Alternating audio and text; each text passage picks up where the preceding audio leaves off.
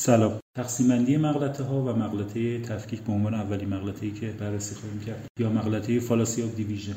دسته بندی های مختلفی از مغلطه ها شده اما از اونجایی که نگاه ما یه نگاه کاربردی و همه فهمه به سراغ دسته بندی مرسوم که در کتب منطق و فلسفه ذکر میشه نمیریم. چون نامهایی داره که ممکنه برای عموم سخت فهم باشه از اونها دوری کنیم و دسته بندی ساده تری استفاده کنیم که در ذهن بشینه. بعدتر که به آشنا شدیم می‌تونیم برگردیم به همون دسته بندی های رسمی تر یا formal تر یه دسته از این مغلطه ها مغلطه هایی هستن که مغلطه های linguistics یا مربوط به زبان و زبان شناختانه هستن اصطلاحا. همین مغلطه تفکیک یا fallacy of division جزء این مجموعه حساب میشه که بهش false division یا تفکیک نادرست ecological fallacy یا مغلطه اکولوژیک هم گفته میشه که بعدا توضیح میدیم چرا این حرفو بهش میگن. این مغلطه به بیان ساده یعنی که ما خصوصیتی که یک مجموعه یا یک کل یا یک گروه داره رو اون گروه از اجزایی تشکیل شده به تک تک اون اجزا نسبت بدیم. مثلا وقتی یه فیلم خوبه یه تیم خوب عمل کرده بگیم که همه اعضا همه اجزای اون خوب یا بد اصلا اگر بد عمل کرده. اینکه بگیم یه کشور ثروتمنده یا فقیره نتیجه بگیریم که همه مردم اون کشور فقیر هستند یا ثروتمند. خب این شکل مطرح میشه به نظر می‌رسه که خب ما که اشتباهی نمی‌کنیم که این حرف حرف منطقی نیست. فرم منطقیش هم به این شکلی که بگیم الف بخشی از ب جزئی از ب هست. ب یه ویژگی یا خصوصیتی به اسم ز داره. در نتیجه الف که بخشی از ب هست همون خصوصیت ز رو داره حتما.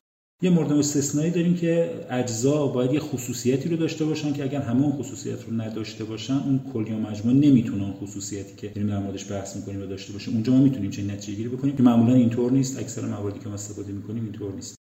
اما حالا چرا به این مغلطه ecological fallacy یا مغلطه اکولوژیک هم میگن؟ این به خاطر اینکه اشتباه جالبی وقتی بخوایم تعمیم و استنتاج آماری بدیم اتفاق میفته. ما یه پارادوکسی داریم اسم پارادوکس سیمپسون که خیلی پارادوکس جالبی در آمار و احتمالات اون هم زمانی رخ میده که ما یه گرایش و روندی رو در کل داریم ولی وقتی به اجزا تفکیک می‌کنیم اون گرایش و روند ناپدید میشه یا تو برعکس میشه. یا برعکس تو اجزا داریم وقتی می‌رسه به کل اون روند و گرایش اون چیزی که در اجزا هست در کل کاملا ممکنه برعکس باشه. پارادوکس داستان جالبی هم داره. شکایتی درباره تبعیض جنسیتی در پذیرش دانشجویان دانشگاه برکلی میشه که اینها دارن به نفع آقایون تبعیض انجام میدن در پذیرش دانشجوها. در سال 1973 آمار گرفته میشه که از مجموع 12763 تا درخواست برای پذیرش 41 درصد اونها به طور کلی پذیرفته شده. از اینها از 8442 مرد متقاضی 3714 نفر یا 44 درصد اونها پذیرش شدن. از 4321 متقاضی زن 1512 نفر یا 35 درصد اونها پذیرش شدن.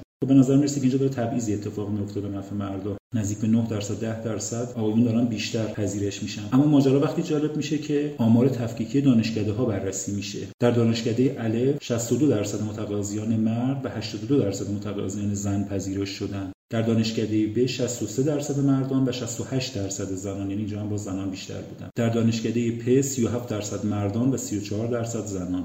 در دانشکده ت 33 درصد مردان و 35 درصد زنان. در دانشکده س 28 درصد مردان و 24 درصد زنان. در دانشکده جیم 6 درصد مردان و 7 درصد زنان. یعنی در چهار دانشکده از 6 دانشکده زنان شانس پذیرش بیشتری داشتن و تنها در دو تا دانشکده اون هم با اختلاف 1 درصد و 2 درصد فقط مردان بیشتر بودن. یه عملکرد جالب یک مثال جالب تری که میشه زد. عملکرد دو تا ستاره مشهور بیسبال هست دیوید جاستیس و دریک جتر. یکی از آمارهایی که بازیکنهای مشهور بیسبال رو با مقایسه می‌کنن اینه که توپی که به سمتشون پرتاب میشه چند درصدشون می‌تونن بهش ضربه بزنن با اون چوب بیسبال که بهش بت گفته میشه. در سال 1995 آقای دیوید جاستیس 104 تا از 411 پرتاب خودش رو زده یعنی عملکرد 25 ممیز 3 درصد موفقیت داشته. آقای دریک 12 از 48 پرتاب یعنی 25 درصد پرتاب رو تونسته بزنه. اینجا می‌بینیم که آقای دیوید عملکرد بهتری داشته در سال 1995 در سال 1996 آقای دیوید 45 تا از 140 تا یا